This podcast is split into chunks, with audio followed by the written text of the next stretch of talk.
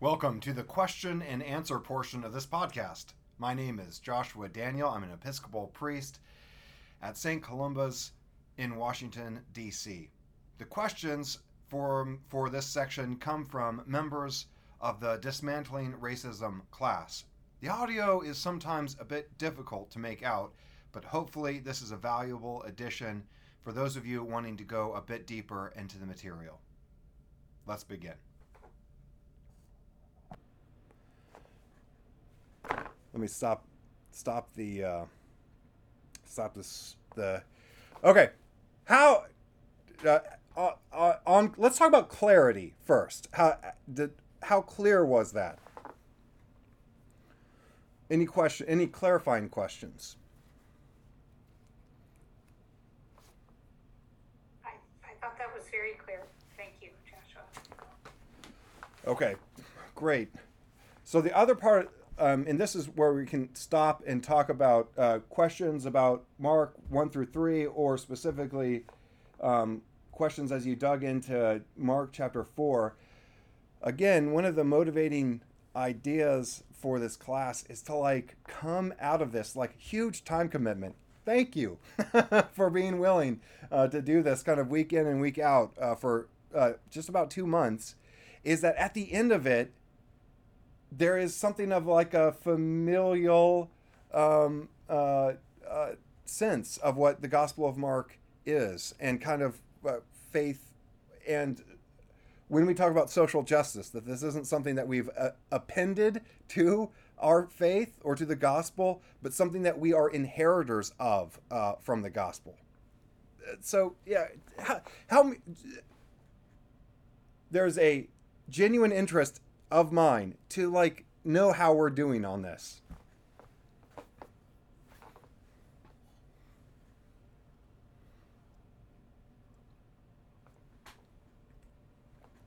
Yes, Jan.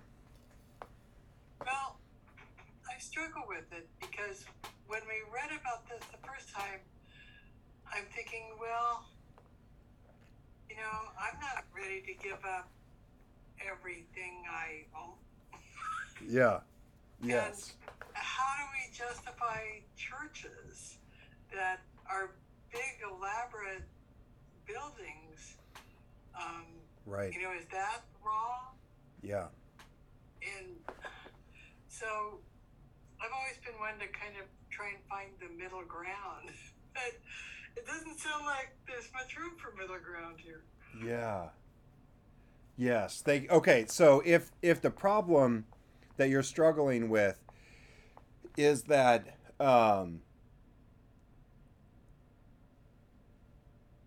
I or the Gospel of Mark itself has convinced you of Jesus' radical nature, and we're trying to square that radical nature with what we can actually do, we are like halfway to it, Jan.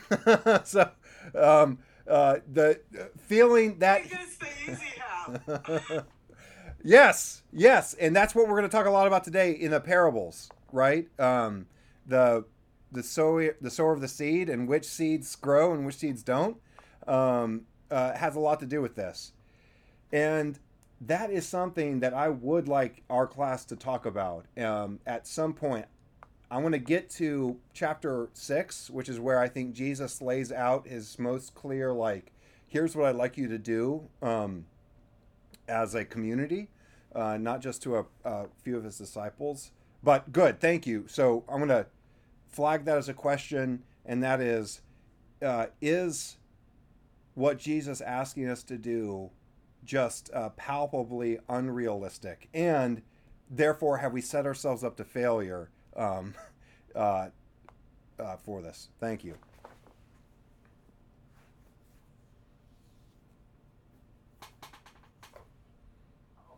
Yes, Patty.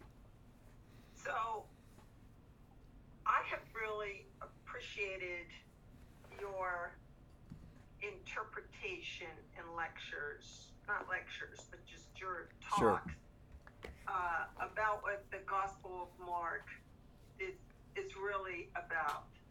When when I read it, uh, I I I didn't see all that you described Right. and and I I resonate to what you described. It's not necessarily an easy message, uh, Yeah. and it is it's an appropriate call. You know, it's how it ought to be. Um, one of the things that I struggle with is, and I know you've already started to explain it some, Yeah. but uh, in the parables, why is it, you know, why are the disciples in the know? Mm. And why are the thousands of people Yeah. coming to listen to him trying to figure it out? Now, I know there must be something in this struggle, you know, Mm. something in the finding your way, learning. Mm. Uh, you know, we value those things most that we learn for ourselves, kind of thing Yeah. that's that's where I get a little, uh, you know, tripped up by it, um, or or not that. I'll get impatient, Okay. you know. So I probably just want the answer, which may not be the right way to go. Yes. That's where I get a little Yeah. uh, frustrated with the gospel. Thank And, you. I, and I'm interested in the parable we'll talk about today, of course, the sowing of the seed, Mhm. because it's one we've all heard Yeah. and it's been preached on Right. you know, a lot over the years. Yes. Thank you, Patty.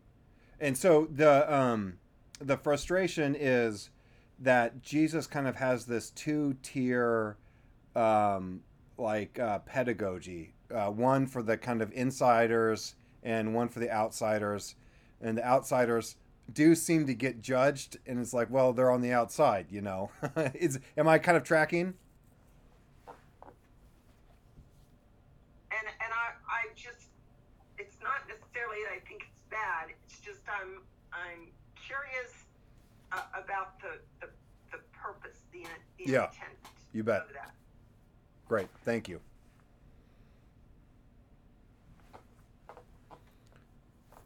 Um, yeah, Katie. Oh, are you seeing me laugh to myself here? Is that I just Well- got called on?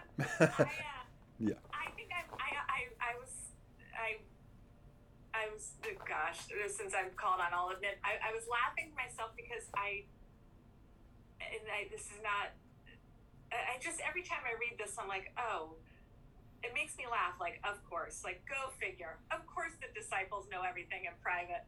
Go, you know, like, yes. of, of course, that's the way it is. You know, a little bit like uh, I don't know. It just makes me. I can't describe it, but it makes me laugh a little. And, and then I was also thinking it's a little bit like uh, in Buddhism, like those the koan, the koan, or however you say it, K O A N, oh, and just making me think like, you know, maybe me. I mean, again, I'm you know guessing as much as anybody, but maybe it's said because there is you- you're supposed to you know to point us in the direction of struggling through it like mm, you know we are supposed to try and understand we are supposed to be stumped by that statement and um, try to work through it and try to be you know we are supposed to be kind of troubled by it yeah, and wonder what it means and roll it around in our brain. Right. um, did i raise my hand too is that why i was called on It was perfect Oh, serendipity. oh sorry that was an accident i don't know how that happened Your subconscious willed it. all right i'm lowering it Great. Yes. Yeah. So another way. Thank you, Katie. That's so helpful. Um, well, I've got a question both for you and Patty that made me think in just a second. But another way of saying the kind of preamble that I had about faith is that at the end of the sermon, um, who says, uh, yeah, I guess I guess this is just kind of Mark's narrative aside. Verse 33. With many such parables he spoke the word to them as they were able to hear it. I just I love that. And again, what that challenges is this idea of you know there are these right answers of faith um, and where you just need to enter those into your brain and, and jesus just doesn't seem capable of, of producing those type of things for the disciples he had to speak indirectly to get the ball rolling because it's not about having the right words, it's about living a certain way. Um, therefore, the way that he communicated, even when he was like giving a sermon, is indirectly, you know, um, uh, which really is a great picture of what of what I think faith is like. Oh, the question I had is, it seemed I'm, I'm and maybe I'm misunderstanding both of you. Yes, Jesus pulls the disciples um, aside, but are, are you thinking that the the disciples understand Jesus? Okay, okay. Yes. Yes or no? Yes, Katie? What Yeah, okay, good. Eh, but Patty, you're saying no. I don't think they always do because Yeah. he he seems to at times get impatient with them. Right. You you know, though, Yes. when it, they wake them, when they wake him during the storm, ha, have you no faith? You know, and it seems to Right. me by now, by the by the storm, he's, you know, he's shown them a lot. I don't in private, he's been with them a lot, Yeah. and yet they're they don't think they can weather this storm if he's asleep in the boat. Right. Yes. Um, uh, okay, so it made me think just now about something that happens in my marriage all the time, which is Jenna will say something to me that I take to be cryptic, opaque, and she takes it to be clear as crystal, you know? And these are always the most moments of like um, tension between us because it's impossible to, so far, so far it seems impossible to predict what the other person is going to get and what takes a lot of explanation.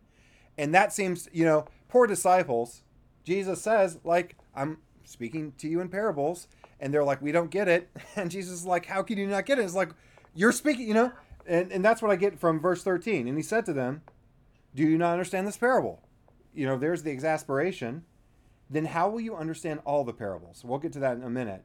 And then he and then he like gives a um, decrypted, a semi decrypted explanation.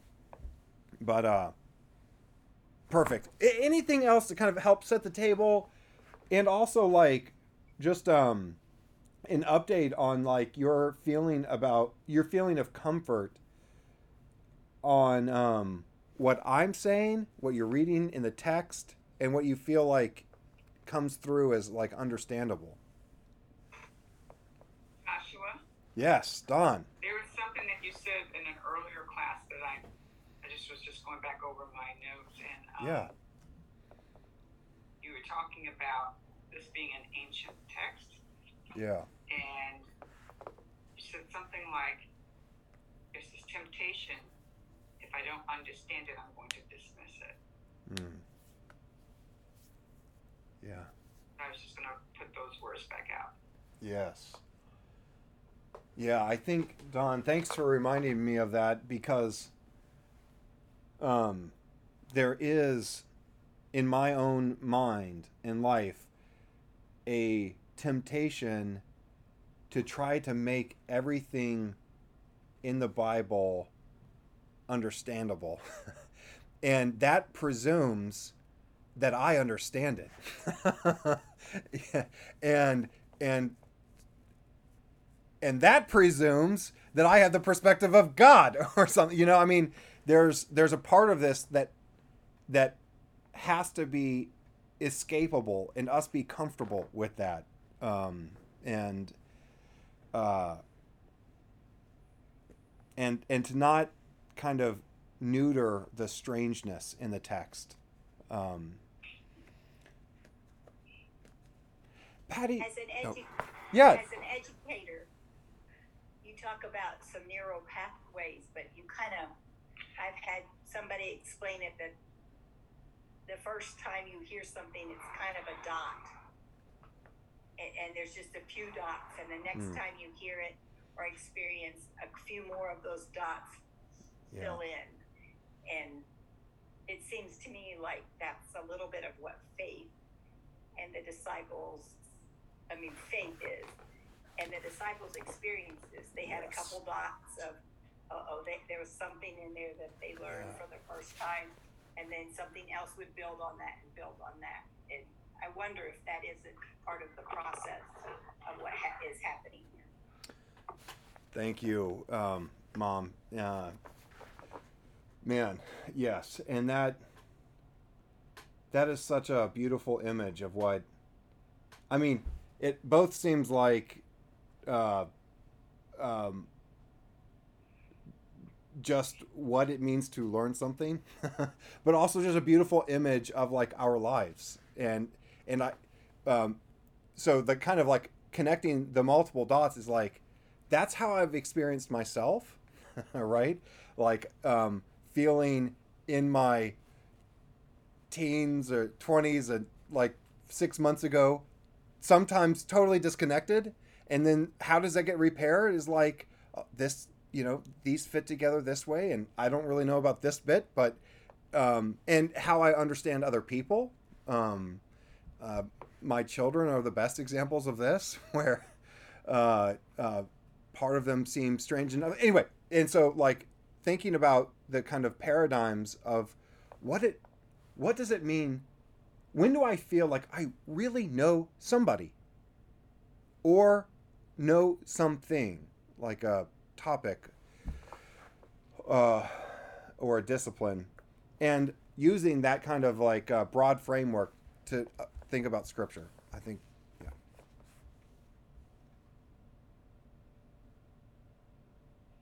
So here's one kind of really, um, since we're going somewhat deep on verse 33 Yeah. and trying to overlay it with faith, here's a little bit of like a, a wild thought, which Yes. is I never thought before, but the education comment made me think about it. Um, when you the first slide you put up was about faith and kind of the first part was if and I'm completely paraphrasing, but it was like if faith faith is everywhere, faith is nowhere. It's just your life, or it's everywhere. Right. And um, that reminds me a little like the statement he did not speak to them except in parables Mm.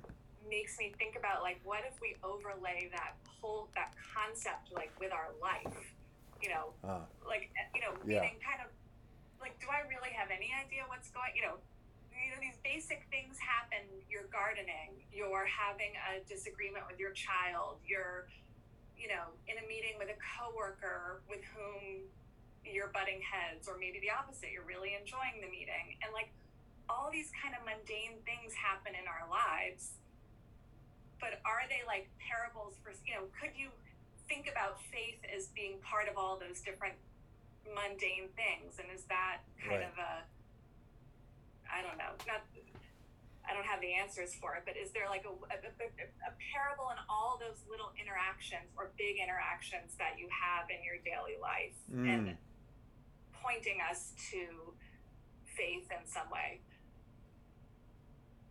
yeah. Wow, I Katie. love that, Katie. I, I, I really do because I mean, in the end, that's all we have, right? Is is the little daily interactions, the the, the stuff of life, and if that, I- I just I just have to believe that's what God is is wanting for us is hmm. to have all those all of those individual moments of every day lead us to to him lead us to the kingdom lead us to a better understanding of community and um i i love that image i I love what you said there Yeah. Yeah. And maybe more of those little mundane everyday things matter than sometimes we let them Mm. Mm-hmm. Because Right. noticing things or being willing to notice or being willing to change your mind because you see something that you've never saw have never noticed before I, I it, it just has to be some of the process hmm. Yeah. And it, Yeah. and Oh, it brings up for me that as as my faith teachings, you know, as I see more of the picture or the connecting of the dots, um, maybe I I bring the holy into my life more. Mm-hmm. So, you know, let's say, for example, your sister says something that, you know, triggers history, Yeah. and your your first response is the historical one, but then but then what occurs to you is, well, wait a minute, what's what's a compassionate response to where she is? And so instead of being in myself, hopefully I'm able to do that. Yeah, I'm looking up. Uh, so I'm preaching this Sunday, and it's on blind Bartimaeus, um, chapter 10, I think, at the end of 10. And um, Ched Myers has this really great, great. Oh, yeah, here it is. Um, as Gandhi put it, if one does not practice nonviolence in one's personal relations with others and hopes to use it in bigger affairs, one is vastly mistaken.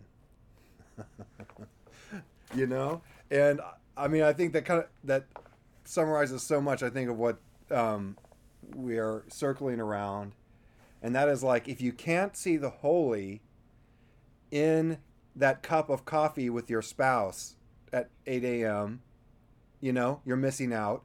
And if you can't see the holy in the magical sunset sunrise moment where you're just knocked off your heels by the power of God, you're missing. You know, it, it's. I and this is what I think Mark is trying to get us to. It's this is like holistic person. Um, uh, oh, I've got something here from Gabby. Uh, Gabby wrote, "For me, this approach to faith is liberating and daunting, uh, super challenging at the same time." Um, paradox equals intuitively correct holistic approach versus intellectual detachment and superficial ego gratification. And yet, what we are called to is counterintuitive to surviving in modern America. Yes. Thank you, Gabby. Um, and this gets back to Jan's earlier point, which I take really seriously about not about setting ourselves up for just infinite failure and um, like we are always disappointing Jesus or God. Um, and uh, I, I want to talk about that at length. But the the flip side of it also is like the power and relevance, I think, of Jesus's message for us today. you know, and I, and I sound like a TV evangelist, I think, in some way, um, saying it that way. But uh, um, okay, uh, any anybody else before we kind of get back to the text? This has been exactly what I was hoping for, and thank you, Patty. Oh, um, Patty Chu.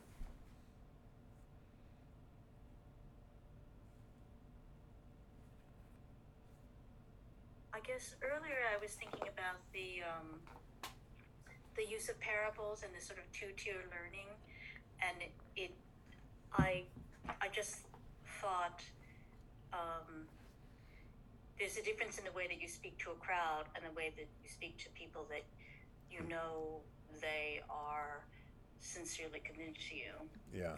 So when he's speaking to a crowd in politically unrestful times, is is part of Right. part of it is that well, not everybody's going to get this esoteric stuff, but part of it might be that know some of these people are out to get me.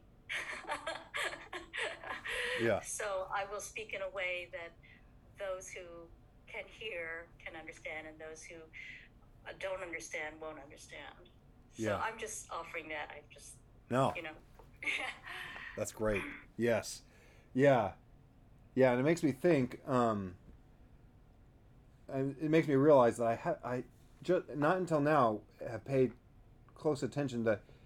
We'll see in just a minute that the beginning of the sermon is directly to you know the crowd, right? And and that's a technical term that Mark uses to describe the kind of anonymous um, poor uh, who follow Jesus. And then um, after he decodes it, the next few parables, starting at verse 21, it says, He said to them. And I'm wondering now, and I don't have a good answer for, is the them the crowd or the disciples? Perhaps the. Perhaps. Anyway, um, if anybody has an insight, uh, let's well when we get to it, let's let's uh, please please share. And that concludes the question and answer portion of the podcast for this week. Hope you will join us again next week as we keep discerning ways that we might dismantle racism with Jesus as our guide. Peace.